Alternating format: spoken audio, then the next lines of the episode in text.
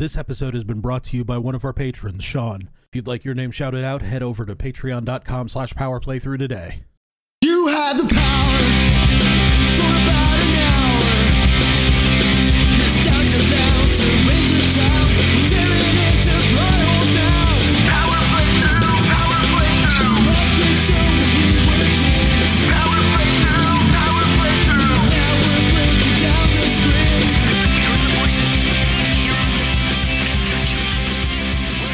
Joe Biden has been arrested. The deep state is in disarray and has struck a deal with the Trump administration.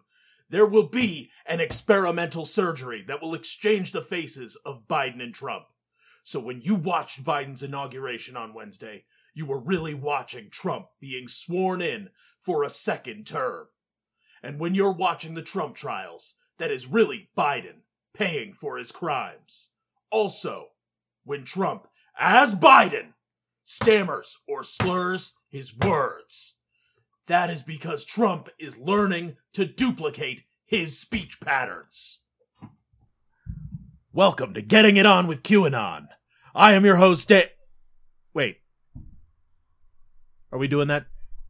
We're not doing that, Joe? think think you worked yourself into a shoot.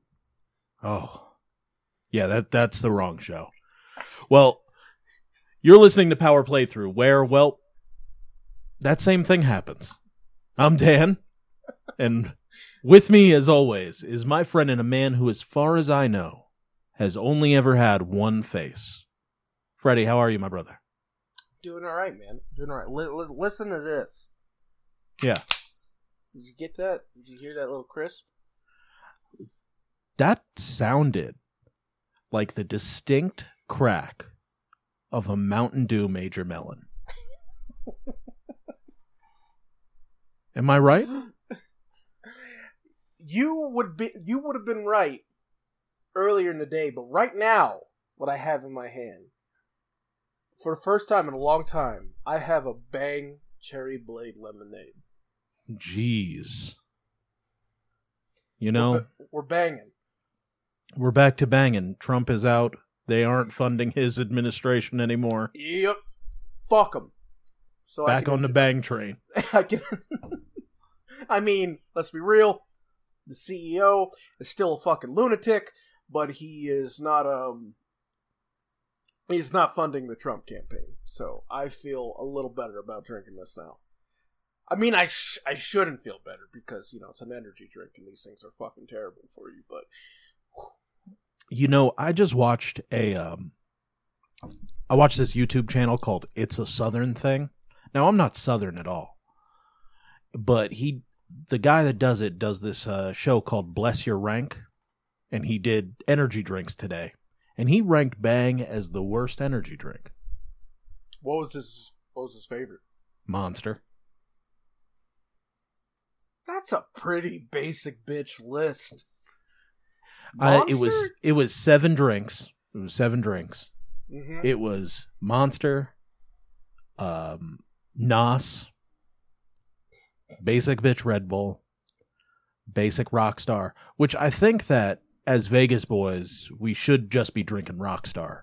I mean, it's Vegas born and bred. right, right.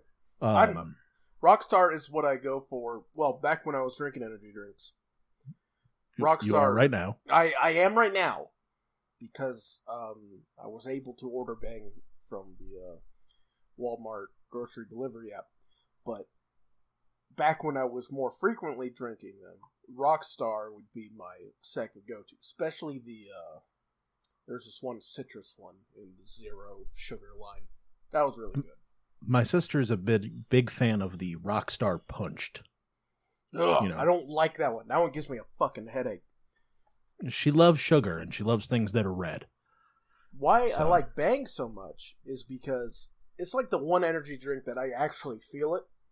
Hmm. It's the one energy drink where I actually feel like I get a boost of fucking energy.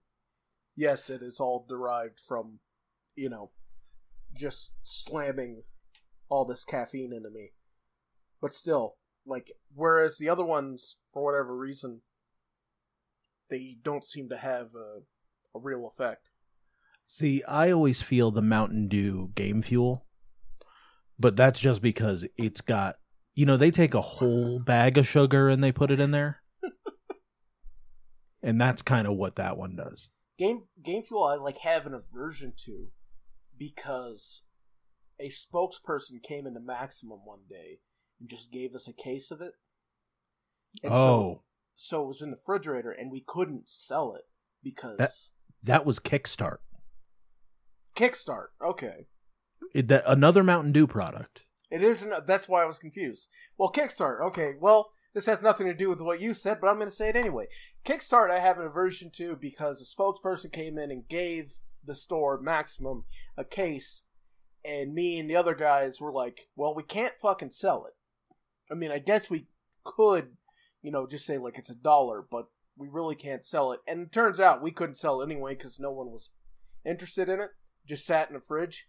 So i me- actually ended i bought all of them me, me, uh, Dustin, and EG were all just fucking slamming that shit, and Yeah. it was the fruit punch one is tolerable the orange one tastes um it tastes like a just like the flintstone vitamins like Mm. texture hmm It has that like medicine orange taste, but it also has that chalky texture as you would drink it.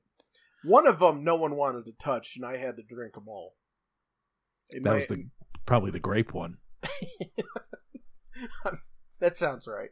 One of them I know, like uh, Dustin didn't like it, EG didn't like it, and Russ wasn't having any of them, and so I had to drink. I mean, I didn't have to, right? But I, I'm going to.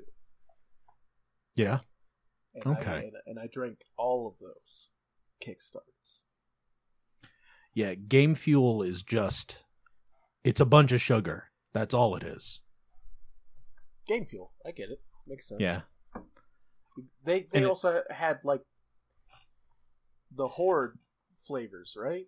Yes, Like, they that was did. part, that was part like Horde and Alliance when they did the World of Warcraft thing. Because I remember picking up the the Horde twelve packs because you know I was playing World of Warcraft.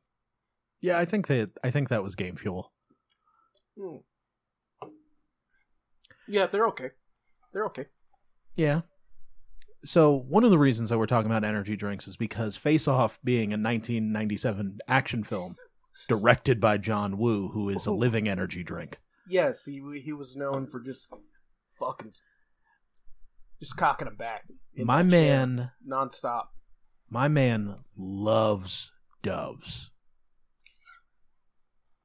Like John Woo's like, "D- can we have a scene with slow motion doves?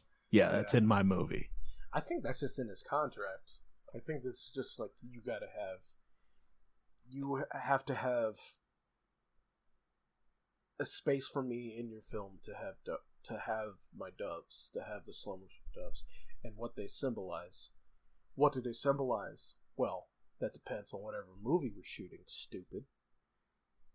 Usually guns. Yeah, he was. I think wasn't John Woo the proprietor of Gun Fu? Yeah, because he made hard boiled. Yeah, and that's like that's it right there that's like the, the fucking the big daddy of it. so also adam sandler's most successful film the big daddy is also the big daddy of adam sandler films yes, the movie was written by Mike Werb and Michael Collery, starring John Travolta and Nicolas Cage. Travolta playing an FBI agent, and Cage plays a terrorist. Sworn enemies who assume each other's physical appearance. Um, so while I was watching the movie, the- so this one, I had to look up what the budget was. John Woo made this movie with so much slow mo and a scene where quite a few boats are destroyed, yeah and he only spent eighty million on this movie. he just knows what he's doing Hmm. he just knows what he, he's just maybe he's got a boat guy i'm sure he's got a dove guy a boat guy and a gun guy Well, this is the first movie where Woo was given major creative control. Um, Face Off earned critical acclaim for its acting performances, especially Cage and Travolta. the stylized action sequence, and John Powell's music score. Um, the emotional depth, originality, humor, and direction in stunts, it is cited as Woo's best Hollywood film. It was a real commercial success. It earned 245 million worldwide, and it was the 11th highest grossing film of 97. Like this got uh, nominated for an Academy Award for sound effects editing and at the 70th Ca- Academy Awards. And I don't think Travolta gets many Academy Awards.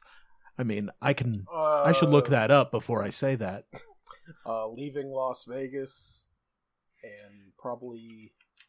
Let me. Well, before you go, before you go into that, let's take a guess. Right? Take a guess. Let's do the Oscar game. What has for what film?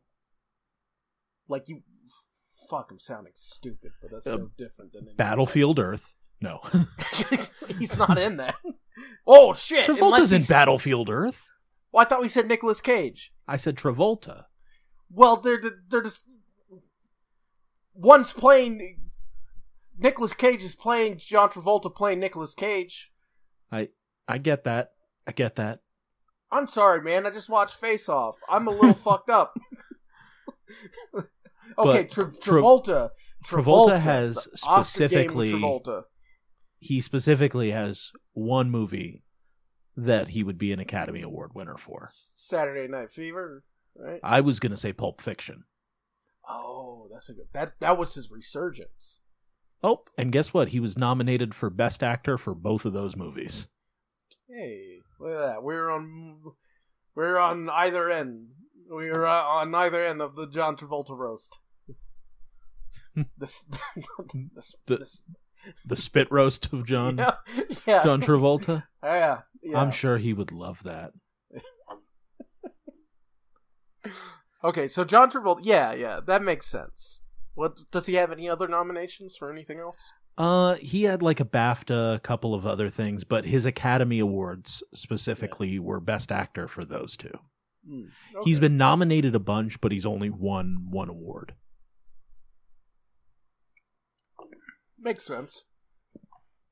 So, Face Off was originally a spec script with which writers Mike Werb and Michael Collery tried to sell the studio uh, back in 1990. Numerous studios, producers, and rewrites took place before John Woo became attached several years later. But the first actors that were chosen to play Archer and Castor were Stallone and Schwarzenegger. Can you fucking imagine? Yeah, Can you? Oh, okay. Well, continue. I can't imagine. just like and you That- know what? That's it. That's it. I just wanted to. I just wanted to. One wanted to know if you thought that was in the realm of, of something you could possibly see, but you answered that. So But the height difference alone. yeah, the height difference. I mean, yeah, they're both they're both fucking cut, but they're very different body types. Yeah. Very different body types. Like I mean, Yeah. it's it's just it's They're miles apart. it's cool, but like how? Like that one would at least this one, they're both kind of like paunchy dad bods, you know? They're like at least this one they're like their body types there's enough like with clothing and all that to to like you can See, you I can always stand them being figured similar. that Cage was a string bean and Travolta was like he was just like a dad. He just had a dad. He I mean he was a dad in this movie, so he had a dad's body. Yeah. And Nicolas Cage had a terrorist coke addict's body. terrorist coke addict. body. Yeah, he does. He does, but they're like similar in stature, similar shoulder width, you know, and that's the important shit. It's like hips, shoulders, and height. Yeah. That's that's that's pretty much all that matters because besides that, they're not like drastically different. They're different, but they're not drastically different. It's not like if one was 300 pounds and the other was 120. Yeah, that couldn't you couldn't imagine that. That couldn't. I just hit the mic. Cool. Haven't done that in a long while. The bang. um, that you you couldn't do suspension of like disbelief with that because that's just too drastically different. But since they are like you know within 20, 30 pounds of each other.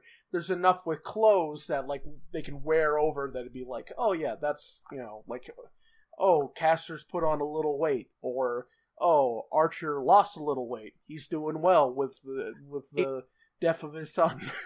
in in the story they kind of explain it all away where they're like we'll just sculpt your body to look exactly like his yeah, yeah, yeah. I know there's But- that that line, but like, yeah where they poke fun at john travolta they're like we'll get rid of those love handles yeah, you fat piece of shit.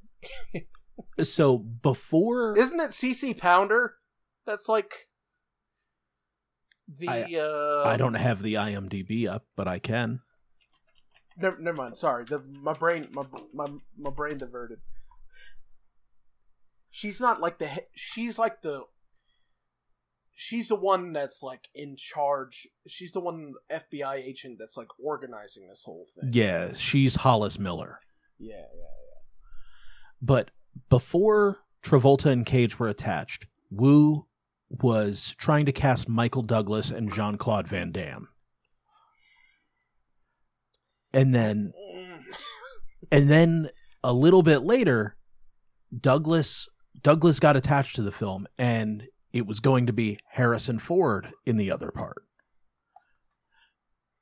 So douglas michael douglas ended up serving as an executive producer for the movie and just not starring in it Michael Douglas and Harrison Ford. That's a pretty good one.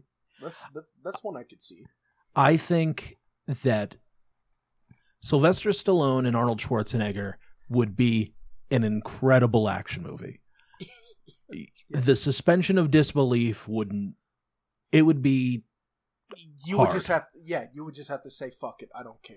You know, Yeah. it's- Michael Douglas and Jean Claude or Harrison Ford. yeah, Michael Douglas and Jean Claude Van Damme. I don't know about that one, but Michael Douglas and Harrison Ford, yeah, yeah, yeah. I don't know. I I would deal. I I would not deal. I would love it with Jean Claude. I mean, of course, we would love it with Jean Claude, but he had to go make what? What did he? What did he turn this down for? Probably like what was it, double threat or triple I- threat, whatever. I I don't know what Jean Claude Van Damme was doing in '97, but I mean, like maybe it was another Universal Soldier. Who knows? I mean, the internet knows, and that's what I'm looking. double team. This is the Dennis Rodman film. Oh yeah, I would have passed up on this for that. No, I gotta. I'm making a fucking movie with Rodzilla. All right. Yeah, I have no time for your uh, your weird uh, guns and, and doves film. All right, excuse excuse me. I need to go cash in this humongous paycheck. yeah. God damn! Of course, of course, you would turn down anything. Like, it, like, oh, I'm making a movie with fucking Rodzilla. Yeah, duh. Yeah, paycheck. Mm-hmm. That's a fat fucking paycheck. God, I'm, all the pictures of Dennis Rodman are him in this like silver fucking breastplate cuirass thing, and it's wonderful. This looks like a PlayStation One render, and I'm gonna send it to you right now. Okay. Dennis Rodman in this like silver breastplate. It looks like a PlayStation One render. Yeah, this Like, picture it look- will be in the show notes. It definitely does. looks like like a still from an FMV or something, you know. Was This- Rodman in a Universal Soldier? Because I mean, No, but Goldberg was in there. So another I I definitely know that Goldberg was in it. I saw that on TBS at my grandma's house. It was wonderful. so like not as big as a WCW star, but pretty big. not not the levels of Rodman, but you know, he, he, he could he could tie his boots. You know, he could I lace mean- his boots up. Two WCW stars right there. Yeah, yeah, One NWO, one streak. yeah. So Face Off was released on June 27, 1997. It it earned 23,387,530 on its opening weekend, number 1 domestic box office. Like we said earlier, was the 11th highest domestic and 14th worldwide grossing film of 1997, earning a domestic total of 112 million and 133 million overseas. Total worldwide gross 245 million 676,146 dollars. All right, all right. Did okay Um, for itself. How many times have you seen Face Off? Oh, okay. So I think I've mentioned this before. Maybe I haven't. Doesn't matter. We repeat things all the fucking time. But at my nana's house in San Bernardino, uh, like when I would go there during the summer when we lived here in Vegas, and then we'd go, like me and my dad would go there to stay for like a month in the summer or whatever. Um, my nana had a VHS player, and she had a very limited selection of VHS tapes, but they were pretty fucking like a, a great selection. It was, it was Broken Arrow, which was another John Travolta action film, but that one had Christian Slater. It was Face Off, Selena, oh, John- anything for her. yeah, anything, anything for Selena's, and then the Jonathan Taylor Thomas Pinocchio film. Okay, solid.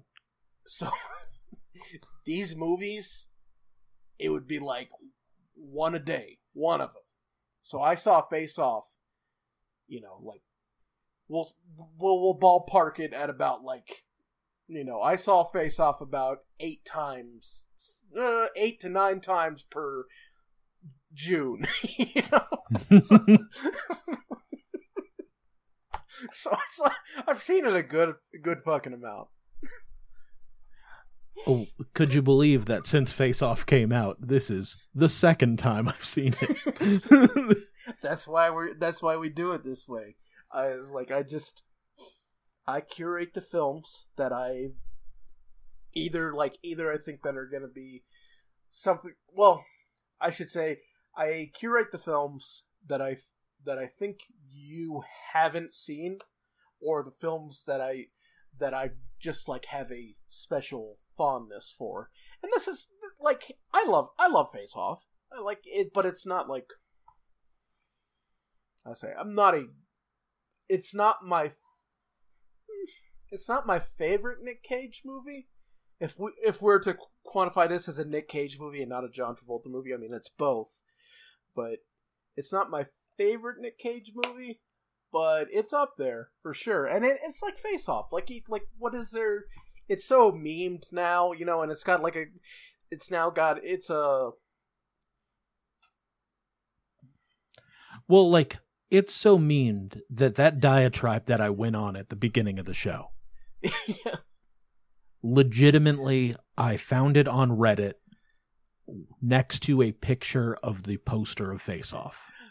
It's like because Face Off just a one of one of these reviews. I said that we were gonna go from from the most like realistic, the most like the chance that has the highest chance of actually happening, to just butt fucking bananas.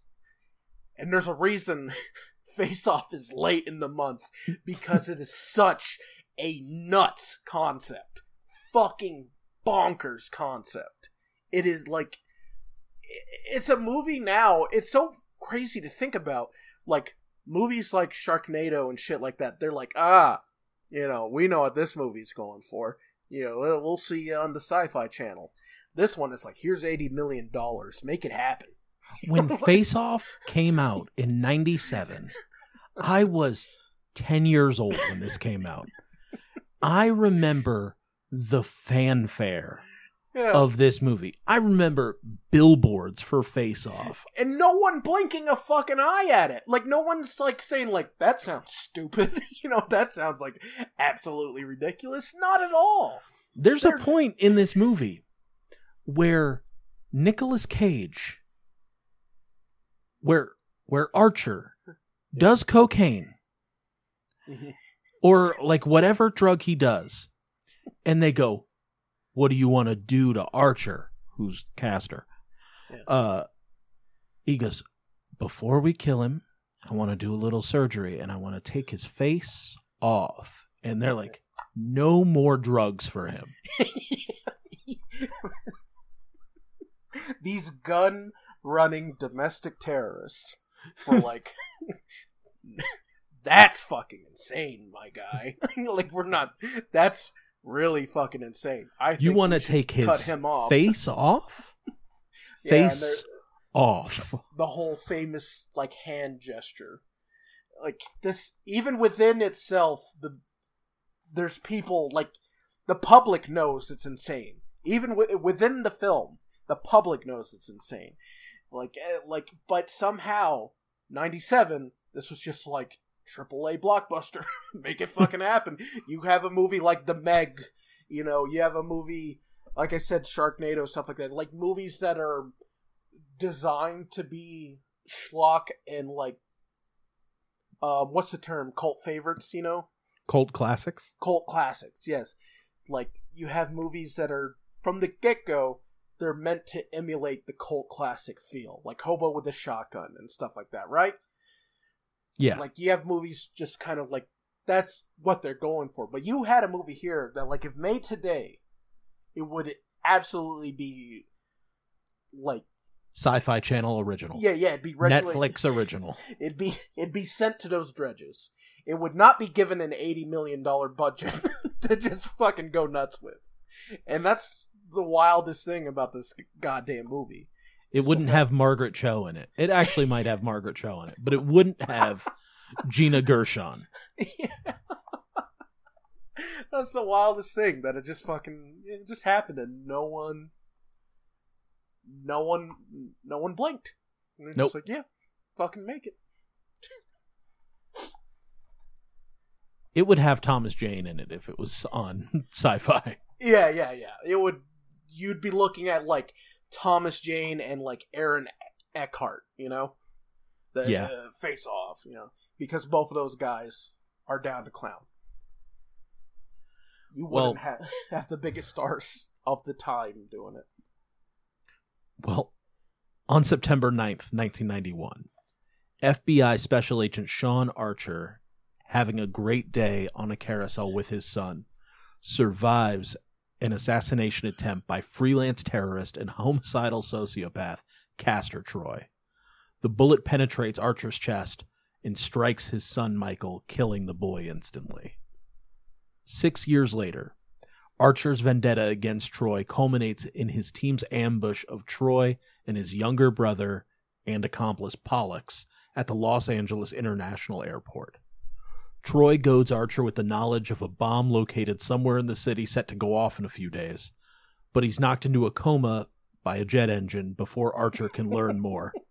I'm Unlike they had to keep that detail there. Pollux, in custody, affirms that the bomb is real but refuses to reveal its location. At the suggestion of his partner, Tito Biondi, and Special Ops Specialist Dr. Hollis Miller, Archer reluctantly, secretly undergoes a highly experimental face and body transplant procedure by Dr. Malcolm Walsh to take on Troy's face, voice, and appearance. Archer is taken to the same high security prison where Pollux is being held and slowly convinces Pollux that he is Troy. It's actually not slowly, it's just one conversation.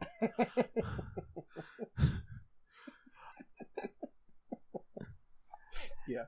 After gaining the information on the bomb's location, meanwhile, Troy unexpectedly awakens from his coma and discovers his face is missing.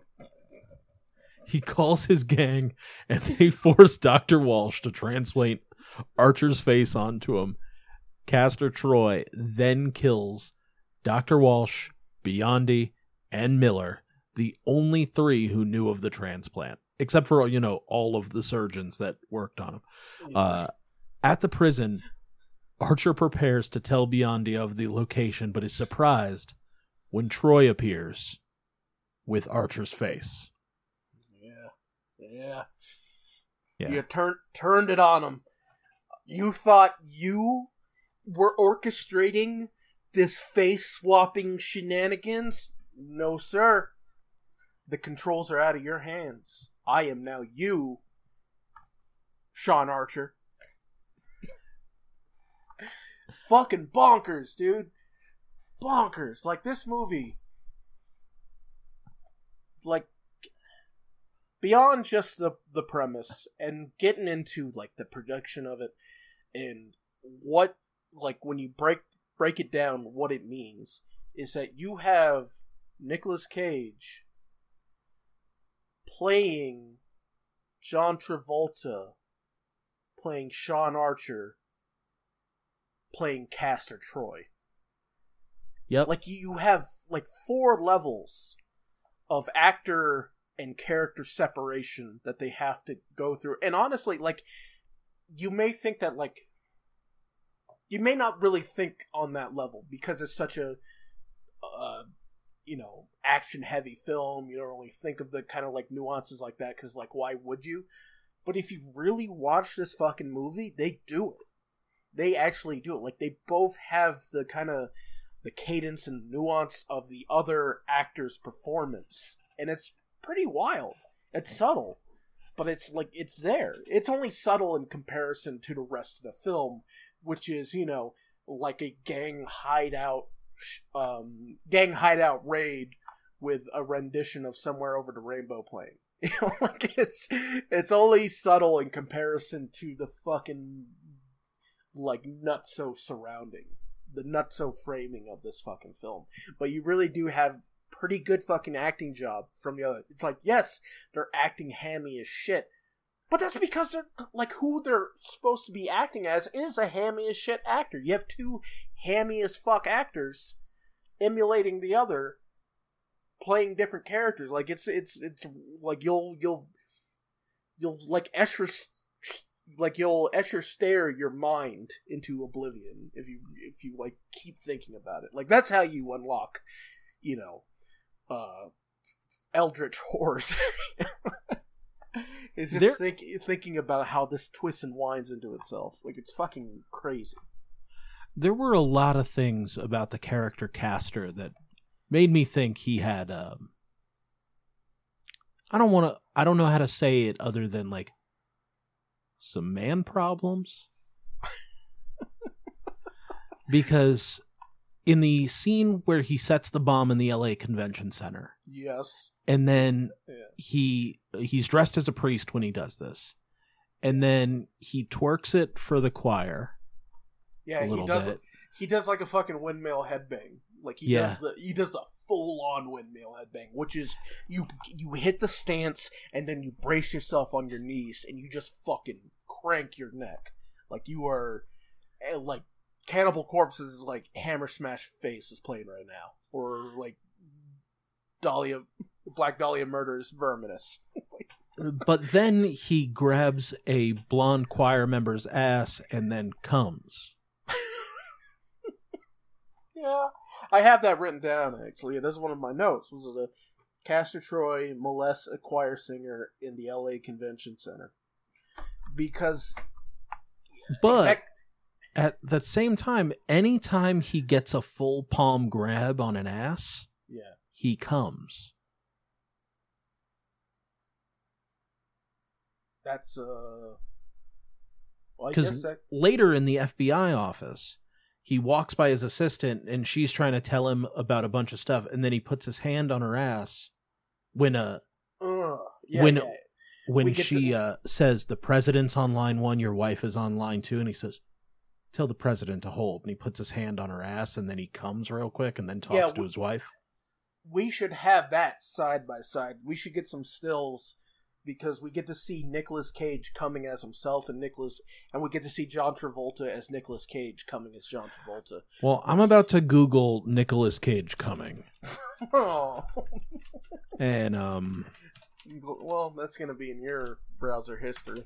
yeah, but it is going to be attached to the uh power playthrough email address. Uh, the first thing is an X hamster video that says Nicolas Cage free gay bukkake HD porn video. I'm just going to go to images. Oh, and here the first picture is him coming in face off. That's good. Yeah. And now I'm going to Google search John Travolta. I mean, I guess I'm not going to look for his cum face anymore. Oh, wait. John Travolta.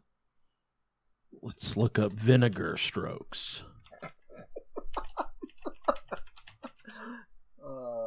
okay. Uh, uh, But yeah, he he comes when he touches butt. He Just- looks he looks forward really to to fucking Archer's wife. He does. He really does, and I get that because, like, what a what you know in your new position as your arch nemesis, who is you know one of the top agents in the Feder- Federal Bureau of Investigation. What do you do? What do you do? You you, you, you well, you fuck his wife. Yeah, you see, that was there. But the fact that they introduced his daughter so early and how she was in like a revolting phase, mm-hmm. that I thought it was going to come to not only did I fuck your wife, I also fucked your daughter ah. wi- in your body. it oh. And I I was It- like this is going to go too far. It looms for a second. It looms for a majority of the movie. No, it doesn't because it changes. Like if it's only when he comes into her her like bedroom where it like it's like this feels this feels sexy. Like why does this feel this way? Like why does why is there this sexual tension they're positioning here? This is a this is a this is a father and a and a, and a daughter. You know, like what's going he on here? licks her face at the end of the movie, pretty much telling well, Archer that he's going to take his daughter and he's going to fuck her using his dick. I am. the possibility of it happening though is only for a second, and then it shows like that's not his interest because like he he he doesn't like he actually for whatever reason he is the most fair to Sean Archer's da- daughter. Her name's fair- Jamie. Her name's Jamie. He's he's fair. For whatever reason, he is the most civil with Jamie because not only like does he not fuck her, but when she has like w- this rebellious like um phase she's in, he doesn't rebuke it. You know, he lets her indulge in it a bit, like just because that's honestly a big part of it. You know, when a kid fucking rebels like this, it's because they wanna they wanna like go against their parents' wishes. They want to just not, you know, like they don't want to conform to whatever their parent wants from them, and they're just kind of they're in a phase. They're uh, like it's a form, it's real formative years. They're trying to figure things out, and he's just letting her. Yeah, that's like I said, surprisingly fair. Um, He also beats the shit out of a dude that was trying to force himself on her. yeah, he And then he also teaches her how to uh, defend herself. fatally wound a man just by stabbing him in the leg. I mean, that's what rapists get. Yeah. And also a man wearing your dad's skin that uh, licks your face.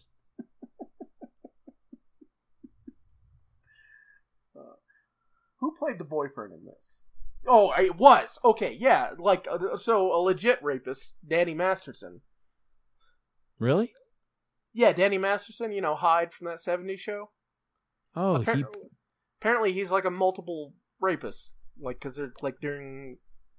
um but just to cover ourselves, at this point in time, alleged rapist, alleged rapist. Well, he, probable rape- rapist. Well, yes, he, and I guess that could be said. I guess that could be said for his character in this movie. He's a probable rapist. We don't. He was he was uh he's a molester in in this. He is a molester. We don't know his confirmed molester. confirmed molester. We don't know his intentions. What he was going. I could I could say without a doubt that a hundred percent of alleged rapists are confirmed molesters. Yeah, that's. They pretty, they might not be child molesters. I think that's a pretty good. I think that that that's that's like a good hit percentage right there. Like if it, I'm I'm th- this is in audio format, so no one can see me doing this, but I'm like throwing a dart. I'm like throwing a dart. And it's like where it lands. Where it lands is the probability of, of that alleged rapist being a confirmed molester, and you know it's pretty much the whole board. So, y- an alleged rapist. what a good rule of thumb! An alleged rapist is is still is still a confirmed molester, so they're still a piece of shit, Yes. still a reprehensible sack of dog shit. So, alleged rapist, but confirmed molester Danny Masterson Yeah, did try to force himself upon the Jamie. young, Jamie Archer. yeah, the young Archer woman Yeah, is what so- they would call her in a true crime documentary. the young Archer. yeah, so like and he that, did it wearing women's panties. so Castor, so Castor does, you know, like that's he taught Jamie how to get a Danny Masterson off this earth, which is pretty good, which is pretty fair. Like I said, Jamie Jamie Archer is like the one he's like fair with. Everyone else, he is so rapey, like so so uh sleazy. Uh, we just have John Travolta, like you said, you fucking groped a fellow agent's ass and subse- like subsequently came real hard from it. Mm-hmm. I I'd never even thought of that until you brought that up. That like I knew, you know, obviously that scene, and I was like, yeah, he's coming, but I didn't, for whatever reason, didn't make the connection that it's the butt. It's the butt. You're right. It's, Well, he could eat a peach for hours. He could That's eat a peach for hours. He, can eat ass for hours. Is what that means in layman's terms. He also he had that FBI agent sit on his lap and he said, "What if I let you suck my tongue?" Have you ever had your tongue sucked? Yeah, It hurts. It's not it's not fun. Well, I don't. uh, uh, I don't. uh, it didn't hurt. So I'm now. I'm kind of thinking that maybe either The people that have it- sucked on they- my tongue are either trying did- to do it pretty aggressively. either. So that means either they did it wrong, or you're like like. They did it wrong on your end, or they did it wrong on my end. Well, Some- it felt like they were trying to pull the tongue out of my mouth. Right. You may have just had a species uh, situation there. Oh. Well, it hurt me.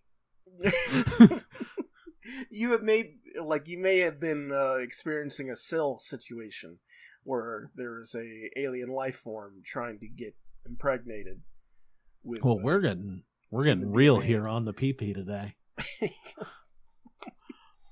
but um I want to go back real quick to the, the eat a piece for, for hours because that's like one of the most quoted lines from this. And in fact, it's like what is the line that Sean Archer as Castor Troy practices to modulate his voice Yeah. because they have that because they have that on recording. They have that on tape from the, uh, Peach. the jet. I can eat a peach for hours. Yeah. yeah we, sh- we should practice. Do your best. That's also a note I have here. We should do our Nick Cage impersonations. That's I I guess that's like if I should put in parentheses if we have them. Well, why don't we hear yours? Oh, you want to hear mine? I do. I want to hear yours. All right, so we'll, we'll go with the peach, right? So this is Nick Cage. This is is is um Castor Troy talking about eating ass, Okay. right? Let me let me bring it up just so I have something to read because I am a proper actor. All right, All right here we go. Castor Troy, Nick Cage impersonation. Peach. I could eat a peach for hours.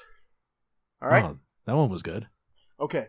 Now, John Travolta as Nicolas Cage. So this is Sean Archer as Castor Troy. I could eat a peach for hours.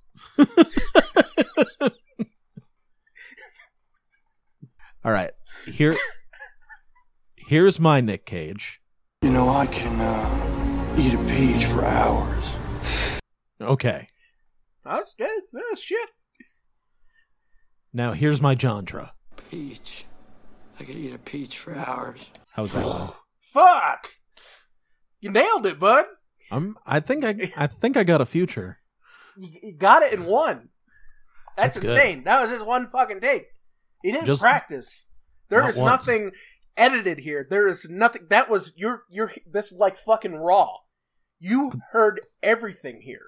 There wasn't a single thought that I put into it. It's just I watched the scene. I felt the scene. You this might be my favorite movie. You just emulated it. That's insane. That's fucking insane. Like, I mean, the the listeners just had like a like they could have literally been in your room because that is how raw and like organic that was. There was nothing. That's that's crazy. That's fucking crazy. I get like if if I didn't have this live experience, like listening to you live, this is just me and you coming to each other through mics across town you know, if I didn't have this, I would be like that. That's bullshit. That's no way. There's no way you could have done that. But like, I, I, I witnessed it for myself. Yeah. Or I, I, I heard it for myself. That's crazy, dude. You got a Yeah. real fucking talent there. I don't know how we haven't capitalized that on the show yet. Thank you. Thank you. I'll. I'll. I'll work on things a little more. We'll see if we can get better. Look forward to that. Um. what other notes you got for me today? Oh, okay. Um, this is my favorite. Pollux is Justin Goldberg. Yo. Yeah. Yeah. This is this is something I've had in my mind for a long time, and I brought it up with Alex, and Alex just fucking looked at me like he saw a ghost. And he's like, That is fucking Justin. I'm like, if we made like our own face off, if we created face off, like there is nobody on this earth that could play fucking Pollux uh that could play Pollux Troy like our good friend Justin Goldberg. Pollux Troy has a line in this movie where when Jantra, not Jantra, where Archer is trying to gain Pollux's trust, and he goes, "Why did that guy hit me?" And he says, "You had a sex sandwich with his wife and sister." I spent, I paused the movie, and I said, "What is a sex sandwich?" And I didn't want to Google that because on my editing computer i don't i don't look for documentaries like that because you know we can't we can't have viruses in this house Mm-hmm. Mm-hmm. but what do you think that a sex sandwich with a man's wife and sister looks like Well, this is okay. So I think the like the the the most plain the most plain explanation for it is is that he just fucked them both at the same time and they were like the pieces of bread and he was the meat in between or whatever you would put in the middle of your sandwich. Maybe it's more bread. I don't know. That's kind. That's like a club sandwich, but like poor. Because like see triple bread, that's a club sandwich, but you that's a poverty club sandwich. yeah just three slices of bread i've had one of those Yeah. um see i imagine that there was like a lot of jelly Mhm.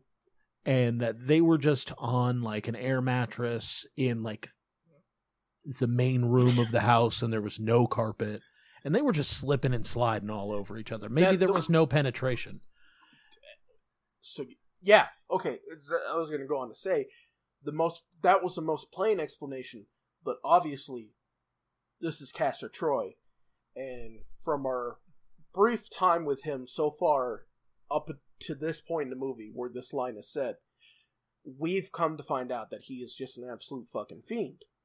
So I think that's totally possible, uh, totally plausible that it was an air mattress, tile floor, or carpet uh, just bare floor, air mattress, jelly, three bodies, no pen, no pen. no there Uh, was there was definitely a point where he was just standing up and one was behind him tongue in the behind and the other one just had a little bit of had a little bit of castor inside Uh-huh. of her throat Yeah. there was definitely a point of that like yeah. at some point like he's definitely a sociopath he has to have some form of control like maybe he also had like a gun to one of her head their heads yeah. Like, it was just kind of you know there's that kind of thing Something something to really personalize it as Yeah. castor, as this is castor thing. Yeah Yeah, he had his double golden guns that he keeps in the small of his back the the John Woo special. yeah the double the double golden guns in the small of the back the dragon money clip And like the thing of chiclets, right? Wasn't there like a he did have a thing of chiclets he had he had his cyclops special sunglasses Yeah, yeah. and you know that that was a nick cage thing he's like no they have to be ruby quartz Yeah, because he's a big fucking nerd. Yeah, you're right. they have Absolutely. It's they 90 have to be ruby quartz you, it's for fucking most dolphinly. It was a Cyclops thing because it's 1997. for sharks we have to let jim lee know that this is an homage to him someone call jim That's probably I never.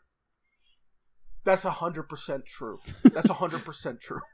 you couldn't tell i could nobody could tell you anything different As someone who was never on that set or heard a word Nicolas Cage has ever said in person, that's a hundred percent true. Though that's just that's just fact. That's definitely his. That was definitely a Nick Cage move. in the city of las vegas you have never once run into nick cage I might have and not know about it. not at not at maximum comics you have never once seen Nicolas cage I think he came into two a couple times, but I was like, like both times I wasn't there. one time when I was working for the Blue Man Group, I had to get him. I, I, I mostly dealt with his bodyguards, but I was introduced to him because of it, and then I brought up the, "Oh no, we've met. You've shopped at a comic store that I used to work at." And That's then cool. he like looked at me, and he was like, "Oh, very cool." And then I sat sat him down, and that was about it. Was he was he pretty friendly? he didn't really want to talk. He was there with his son. He was mostly there to like spend time with his son, and I didn't want to. Yeah, yeah, yeah, yeah. Absolutely. I'm there working. Like Yeah, I don't care who's there. yeah. I'm not gonna assume uh, that you want to speak to me. The The most exciting one for me was Jeff Hardy. That was no, no. Stone Cold was very exciting. They made me go away when Stone Cold came.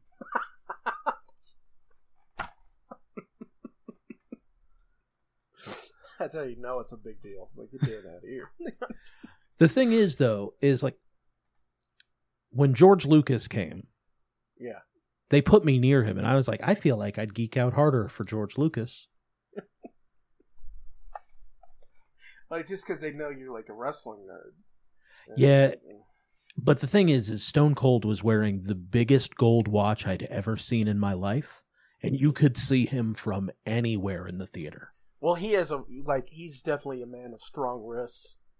So he- Yeah. he, like he can accommodate a watch like that, and it wouldn't look like oh you're you're a boy in your daddy's clothes. Because Yeah, some people just have weak wrists like that, Yeah, and that's not to knock him at all. There's I've seen it pulled off with the dangly big watch on a on a narrow wrist, you know that obviously doesn't fit. I've seen it. I've seen it pulled off, but Stone Cold, yeah, those are some strong ass wrists, and he could wear, you know, he could wear a fucking dinner plate on that motherfucker, and it would look right. and then the best part of the night was uh, they kept Stone Cold behind to give him like a super private meet and greet and like show him all the stuff on stage and let him play the stuff. Mm-hmm. and there was a point when I was in the theater cleaning up, and someone said, "So what else do you have planned for your trip?" And he goes, "Well, tomorrow I'm gonna drive a big old monster truck," and I fucking popped and just walked away. Isn't that great? It's like Yeah. fucking like what? You know, you have your illusions shattered when you meet like these icons and stuff like that, and it's not like, but but a few of them, like Stone Cold, or like Arnold Schwarzenegger, or something like that, they're they're just exactly as they're portrayed. You know, See, that, that's I imagine that international icon Stone Cold Steve Austin at his home probably still eats off of a paper plate.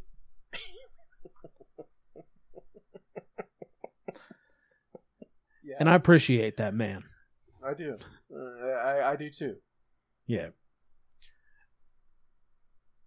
That, that's it.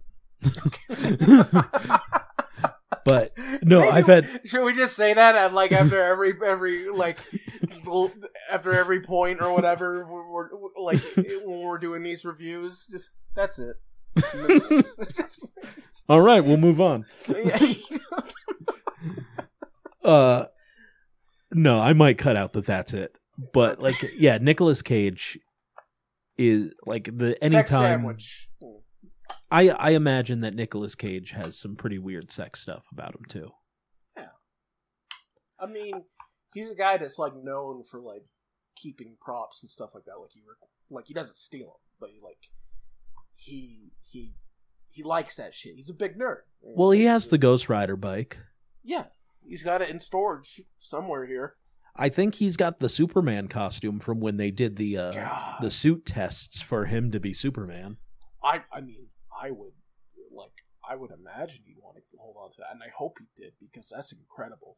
Uh, Well, that's his thing. I mean, like, you know, his son's name is Kal El. Yeah. So I I would imagine he still he would have the suit, or if just knowing that he does like request the the props and stuff like that, he like if they let him, I'm sure he has it. I don't see why they wouldn't let him. Yeah. Someone should well, just well here I, I got the internet right in front of me. Does does Nick Cage have to have a Superman suit? Oh, apparently it's in the Warner archives, so he doesn't Huh. have it. In 2018, um, the Superman Lives costume was unveiled on an episode of DC Daily, marking the first time the suit has ever left the Warner archives and been put on display publicly. Hmm. So like so they keep the Superman suit where they keep uh Yakko, Wakko, and Dot. Okay. It's in that water tower. Oh yeah, the sex sandwich. That's where we got off. of. yeah, the sex sandwich, yeah. Some pen, but mostly like um by happenstance or whatever. Yeah. The, the other thing is is the meal that he eats when he gets freed by Castor. Mm-hmm. It just seems like the kind of meal that the the caterpillar from It's a Bug's Life would eat. Yeah. Yeah, I just imagine like because that guy's voice, like he looks like a Cirque du Soleil baby in my Sure. mind.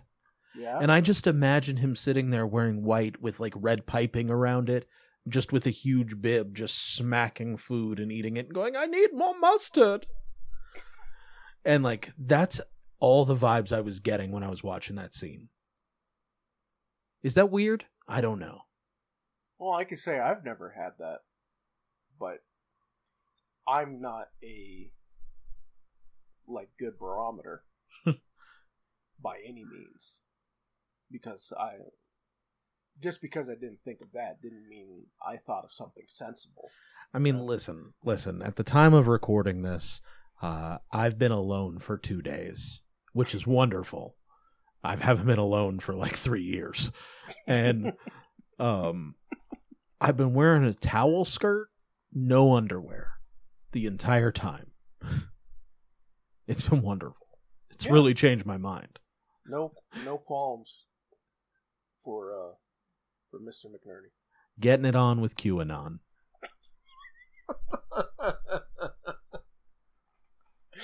I mean, I think you're right. This does sound like. Besides, we've had no mention of any hard right conspiracies, this still sounds like the content. The barring that, this still sounds like the content of a right wing conspiracy podcast. I, I would think this is how it goes, right? So he killed his son, took his they they switched faces so that he could get in there and get him better. And now he's out in the world causing havoc. It has to be Antifa.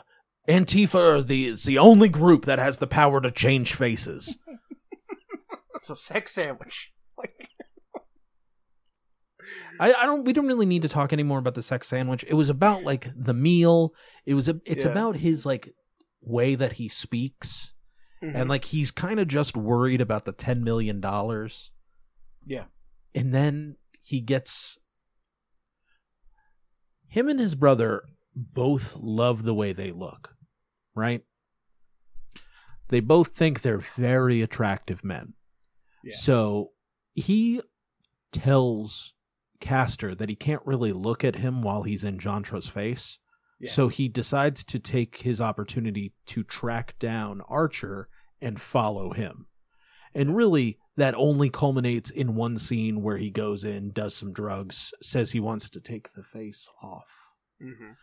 and uh, ends up finding his baby mama grinding on her vagine for a minute, all while Pollux is staring at what's happening, calling Archer and saying, uh, calling Castor and Mhm. saying, it seems he's found your friends. And it's like, all right, well, it's militia time. Seems he's found your friends. Like he says he has such a weird fucking way of delivering his lines in this movie. Well, it makes sense to tried to give you some cheap Pakistani knockoff. Or whatever he says. Yeah. With the bomb casing. Mm. Punk- Some- Some North Korean knockoff. Yeah, yeah, hmm? yeah. It's really weird. If someone, if someone could bring me a blanket, that would be wonderful. And a pudding, a chocolate pudding. Mm, Castor, my shoes are untied. Every, ev- every day I try to find a new way to get back inside of the womb. All I would like is to be inside of my mother's vagina. Mm, mm, that- Well, Don't you remember? Dude, You dude, fucked- you you went fucked- you went straight into Kermit. What do you What do you want me to remember? A song about rainbows. You you fucked his wife and his sister at the same time. A sex sandwich. it's like a it's like a middle ground between Kermit and the aliens in Galaxy Quest. Like you are our last hope, you know, like that. It's like in between those two. I don't have a Kermit impersonation, but I guess You I do a little work- bit. If I want to work on one, I I use Pollux as a basis and then Yeah, go from there. You would get there, and then you could sing a song about rainbows. Yeah, I could sing a song about rainbows. Have you ever watched Big Bird singing "Being Green" at uh at Jim Henson's funeral?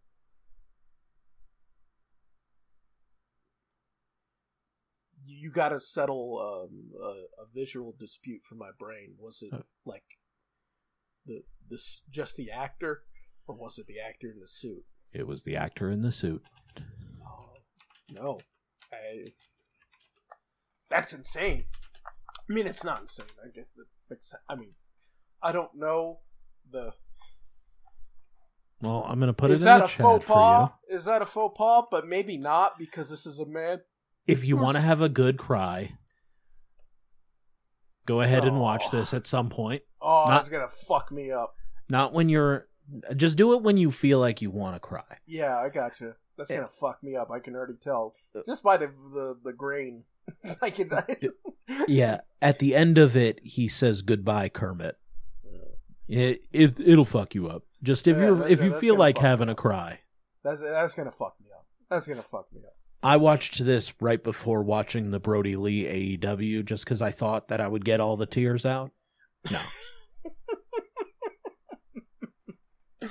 oh man! All right, yeah, I've never seen this, so that'll this this will be a doozy. Yeah, don't watch it now. Yeah. Uh, but it'll be in the show notes for you guys. If you want to cry, you know, Only watch it if you want to have a good cry.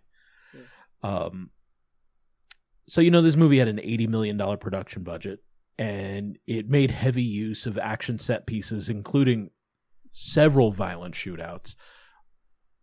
An incredible death scene for Sasha's brother, where yeah, he puts his hand on his neck, looks at his sister, and says, "Take the kid and get out of here."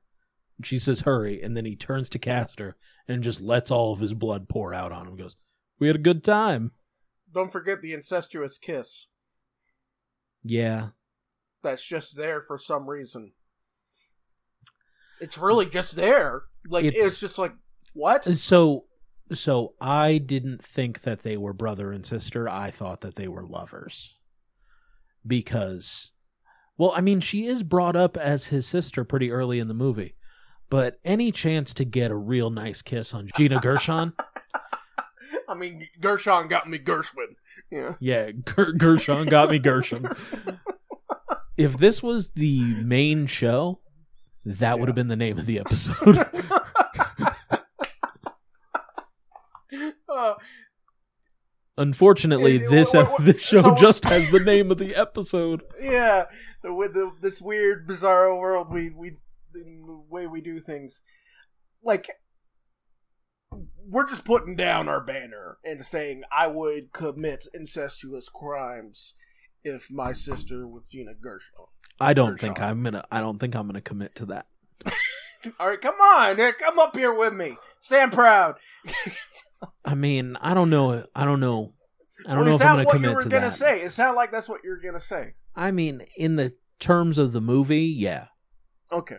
In terms of the movie, yeah. In terms If of you real life, were a domestic terrorist, terrorist. If you were a domestic terrorist, oh yeah, no. If I was a domestic would terrorist, would you kiss your sister, Gina Gershon? yeah. There we go. I mean, yeah. I'm a domestic Yeah. terrorist. Like I'm. I don't think that. I don't. I don't think that my morals. Ex- Yeah. I don't think I have those at that point. I could throw it in my sister because my morals are already so fucking low. I can't wait to save that audio. Damn it! Damn it! They can scrap this whole fucking recording. um, the I boat. knew I shouldn't have fucking like ah fuck. Got me again, Dan. Uh, sometimes you just gotta trick them.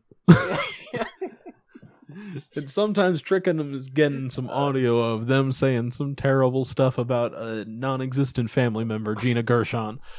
Um, calling the brothers Castor and Pollux is a reference to Greek mythology. Castor and Pollux are the twins transformed by Zeus into the constellation Gemini. Did you know that? That's pretty cool. I did not know that. That's a that's a that's a good one. Neither did I until Wikipedia told me.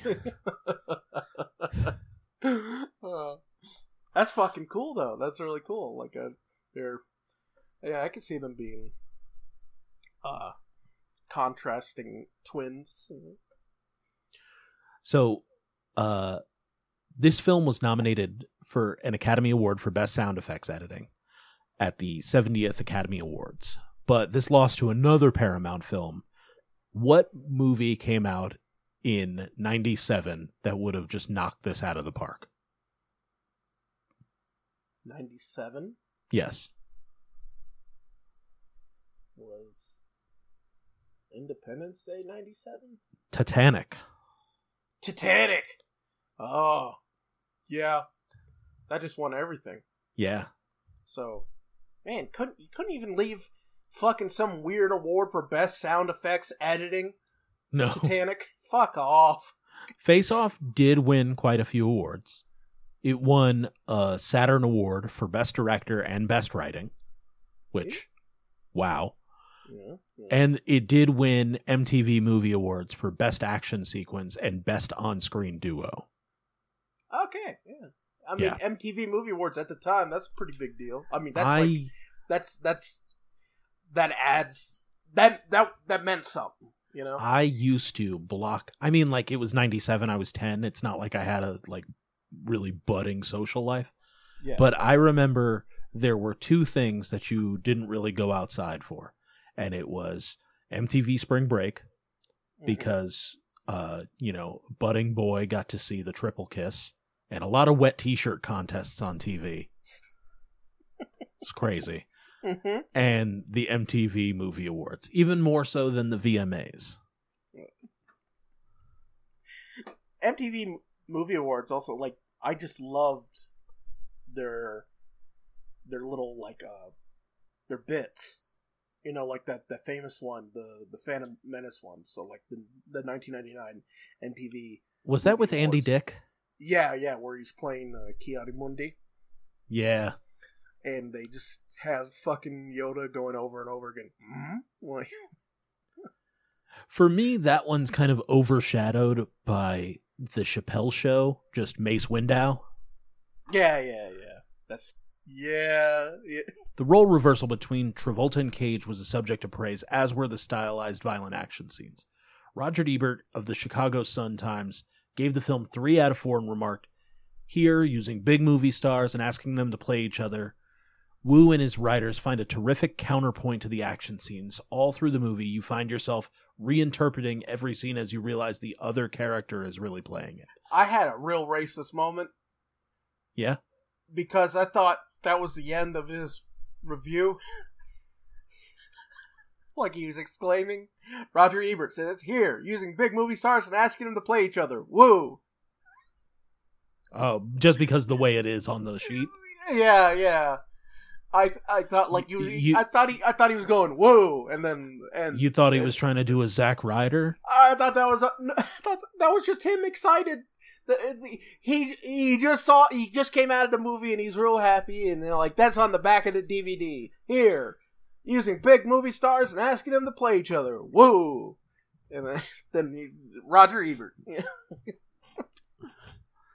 I forgot Pete- that Peter Travers says of the film, you may not buy the premise or the windup, but with Travolta and Cage taking comic and psychic measures of each other's characters and their own careers, there is no resisting face off. This you gotta see. I agree Yeah, that's true. I think that those reviews are really good. There are some bad reviews, like Barbara Schu- Shulgasser of the San Francisco Examiner. She said the movie's idiotic and argued that a good director would choose the best of six ways and put this in his movie.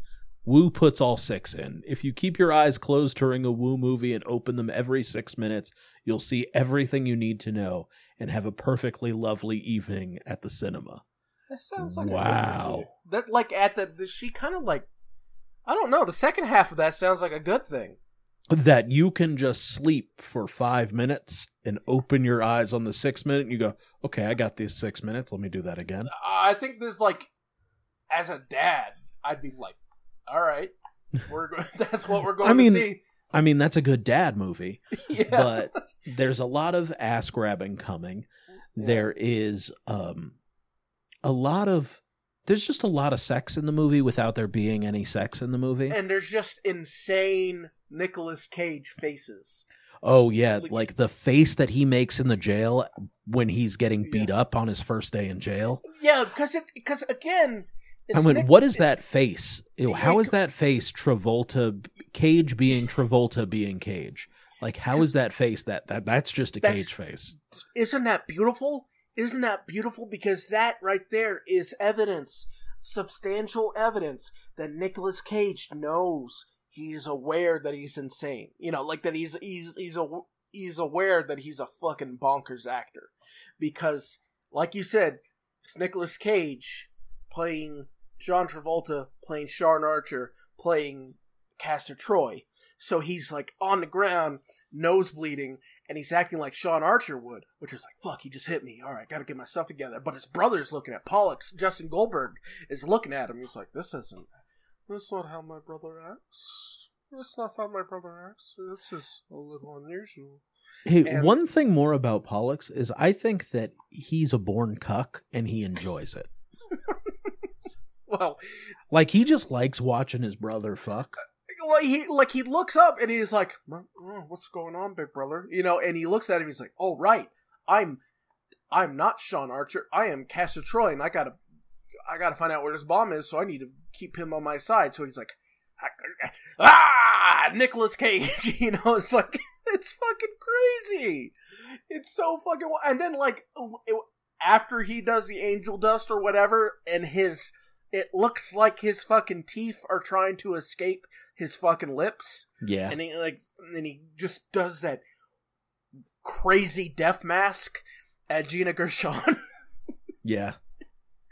like this is this is one of the main reasons this movie is so memeable because there's several Nick Cage faces, and Nick Cage is the most like famous of memeable faces because he just he gives them you're, guaranteed a few in every movie he does and this this absolutely delivers and of course it's it's the movie that's about faces You know, Jantra is kind of the most whatever actor in the world.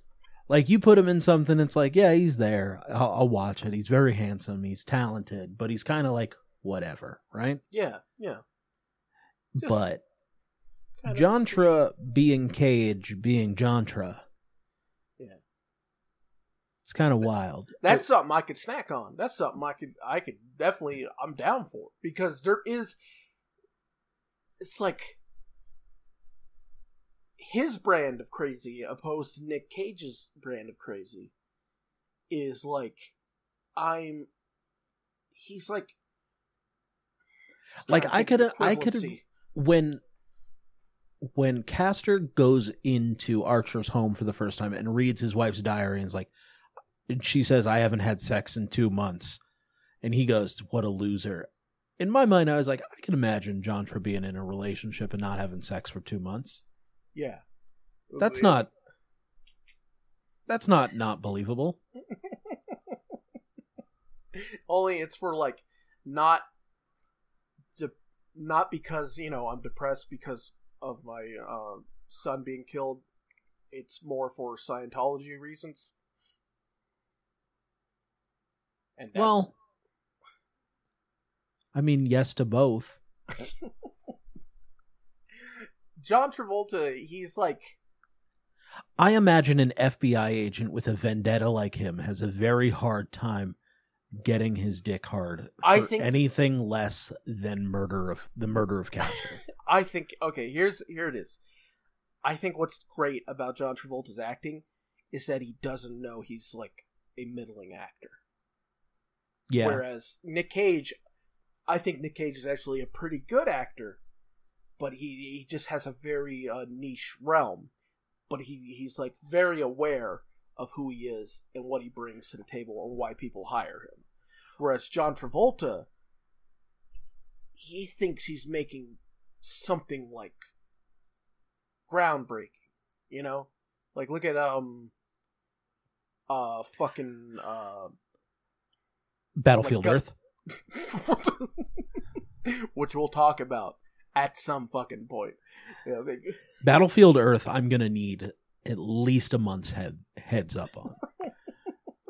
Battlefield Earth is one of those things where we need to have some episodes in the can before we get to Battlefield Earth cuz I need to read all of Dianetics yeah. before we touch Battlefield Earth. So John Travolta is an actor that do, is a middling actor that doesn't realize he's a middling actor And with above with above average handsomeness. above average handsomeness, and yeah, yeah, like. And that's not to say he hasn't busted out some like great fucking roles. He has absolutely like, I mean, Phenomenon. Yeah, yeah. Phenomenon. Michael. You know, like the list goes on. Like, the music video for I think you might like it, which is supposed to be the spiritual successor to You're the One That I Want. I think you might like it. It's just that should be on his like gravestone. Have you ever watched I Think You Might Like It, the music video for it? I'm not sure I have. Okay, well, one day we'll watch that together and we'll record it. Yeah, yeah, yeah. Uh, but yeah, so that's uh, that's the best way to describe John Travolta. He's like a middling actor. That's that's above average handsomeness, but doesn't realize he's a middling actor because he's always given such gusto. Like he is giving a culture shifting performance. You know. I It's will like a- say that the performances that are that the thing that I kind of wish that would have been leaned into more is that Cage's performance as Archer, hmm he constantly looks like being in that body is putting him in pain. Yeah, it's taxing. Yeah. Yeah. And being in and Jantra as castor looks like this is just another con. And I guess that plays to both the characters of it like does. like, Like I'm he- in the body of the thing I hate most and this guy's like I can use this body to get much further ahead. It's a, it's a it's very much what would happen if like Batman and Joker switch places. Batman would absolutely fucking hate it. Joker would be, you know, driving the you know driving it like he doesn't own it. You know, like Yeah. because that's just them. That's their kind of like dynamic. Joker absolutely loves what they have. Batman fucking thinks he's quelling a menace and everything. You know? That's actually like the perfect thing because the way that this movie ends after the boat crash that would definitely kill both of them Mhm. um and they get. And they get into the fight with the harpoon gun oh, more movies need to climax with a fucking harpoon fight. Like harpoon. And- Castor realizes that he's going to die and he goes, "Oh, you're always going to have my face cuz I'm going to leave your face too fucked up to take back." And he just starts carving his face with a piece of broken glass.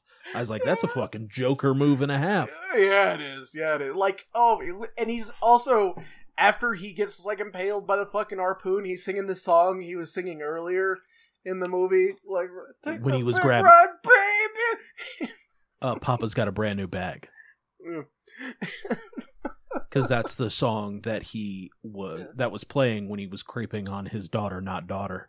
No, no, he's singing it like because in the the airfield when he's got um when he's got Castor Troy at gunpoint and he and and like Castor Troy's out of bullets and he gets on his knees and he sings "Ready for the big ride, baby," and like John Travolta as as Castor Troy playing Sean Archer fucking sings the same song, but now he's like half his face is peeled off and he's like pinned to the wall by a harpoon and he just fucking singing it still like it's fucking really demented joker shit for sure After he's just carved his face up.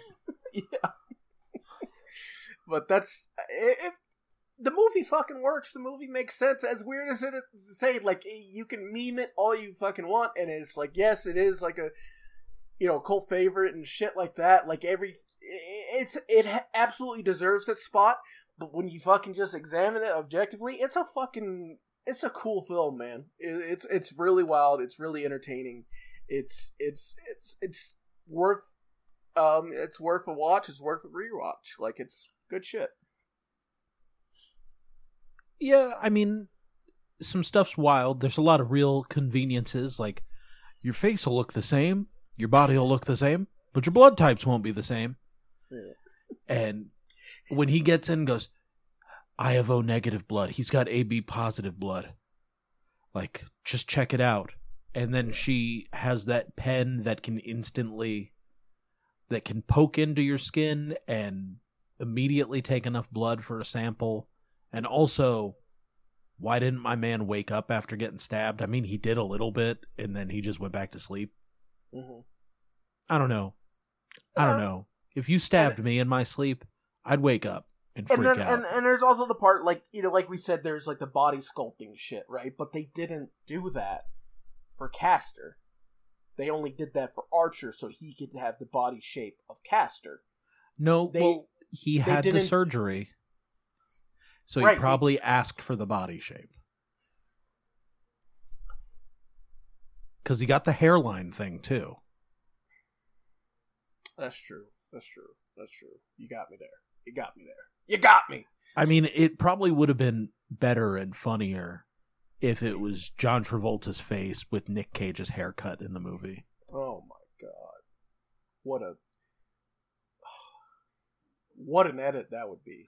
Like, like Uh, just keep your fucking just keep your respective hairlines. That would have been incredible. That oh god. But yeah, I think this movie fucking I think it fucks. It's a good time. It does. It does fuck. It's a, it's a sex sandwich. It's a sex sandwich. And Any, you know, any pen that happens is just like a byproduct. It's not really like something that was intended in a sex sandwich because you're you're you're you're really about getting that non-pen cummy. Well, definitely something that's going to pen you is that Paramount Pictures announced in September of 2019 plans to make a remake of Face Off with a new cast. Dave Permut will be the executive producer, Neil Moritz to produce, and Oren Uziel to write the movie. We'll see. We'll see. I mean, I'm I'm, down to watch it absolutely, but well, like this uh, this is definitely. I don't know how you're gonna capture lightning in a bottle twice.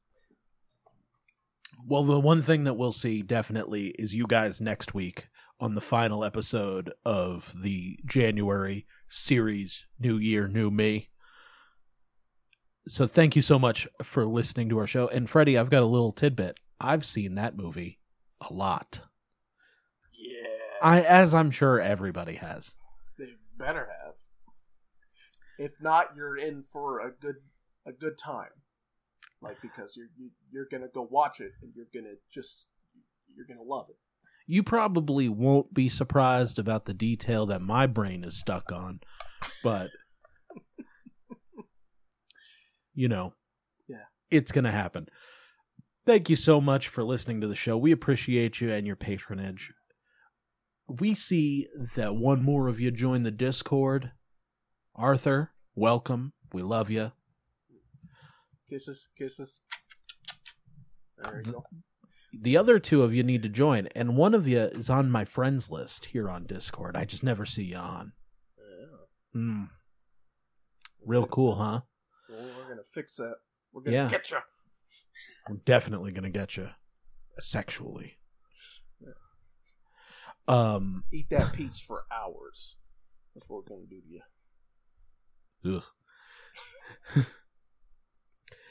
Thank you to Rainer for the use of our theme song, Power Playthrough. If you want to support them, head to rainer.bandcamp.com, buy some merch, pay what you want for some music. But also, I want you to find a peach, and I want you to pull the pit out, and I want you to carve the Rainer logo into that peach pit, and I just want you to throw it into cars with open windows this week. That's how you're going to be promoting Rainer for us. Is you're just going to go carve Rainer into a peach pit, and you're just going to walk up to a car window. It has to be an open one. I don't want any broken windows. Okay, throw one in there. If you run out of peach pits, just start just start buying bomb bags from the ice cream man.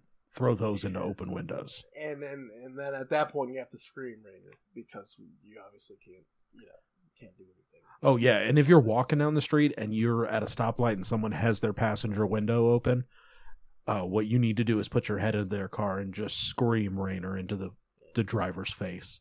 Yeah. Just scream it into their face as loud as you can. Okay? We really appreciate you We do. for doing this. Follow us on social media. You know where it is. You you tag us and stuff when you post about it. We'll do a little bit more Derwin the Destroyer content because that seemed to pop. yeah, I'm, there's plenty to say. There's def- there's there's yeah, there's plenty to say about Derwin. And Arthur, if you got Derwin stories, come on and tell him because he might be my favorite wrestler. Like no uh, This no disrespect, no disrespect to you because Papa Jace is definitely he's an incredible character, an incredible talent to watch. Hmm. But I've never gotten more enjoyment or more comedy out of a match or just a personality than Derwin Noir. this isn't and and if you think like you know we're kind of like hamming for the mics dan has said this like several times several times just no one recording this isn't for this is like isn't a this isn't a bit dan has said this several fucking times So- One of my biggest regrets in life is not buying Derwin's t-shirt at an FSW show. the fucking the stripper pole one Yeah, the one that says "Do it like Derwin." whatever that fucking means. yeah, you fucked up. Not getting that. Because even like, that's one of those. That's one of those like inex- like that's one of those fucking shirts that you don't have to fucking explain. It just. It's it's like a, a very small price to pay to make yourself extremely like memorable to whoever happens to see you in it because they're going they're going to be questioning it for the rest of their fucking life. like What the fuck did that shirt mean? All right. You got anything else? so fucking Big Daddy that was his most successful film. Like it still technically is. It's the oldest like it's the oldest film um out of his like top 5. Are we back on Adam. Sandler? Yeah, because Hotel Transylvania is like the like Hotel Transylvania, Grown Ups, and Click. They're all like they all beat it. Grown Ups and Grown Ups too. Sad to say, fucking Christ. But um, yeah, Hotel Transylvania three hundred fifty eight million. Grown Ups two hundred seventy one million. 246 million for Grown Ups 2. Click was 237 million. Big Daddy, 234 million. But that's 99 money. That's Big Daddy money. Big Daddy is the Big Daddy of, of films. Literally. All right. Fucking movies. Well, that's it.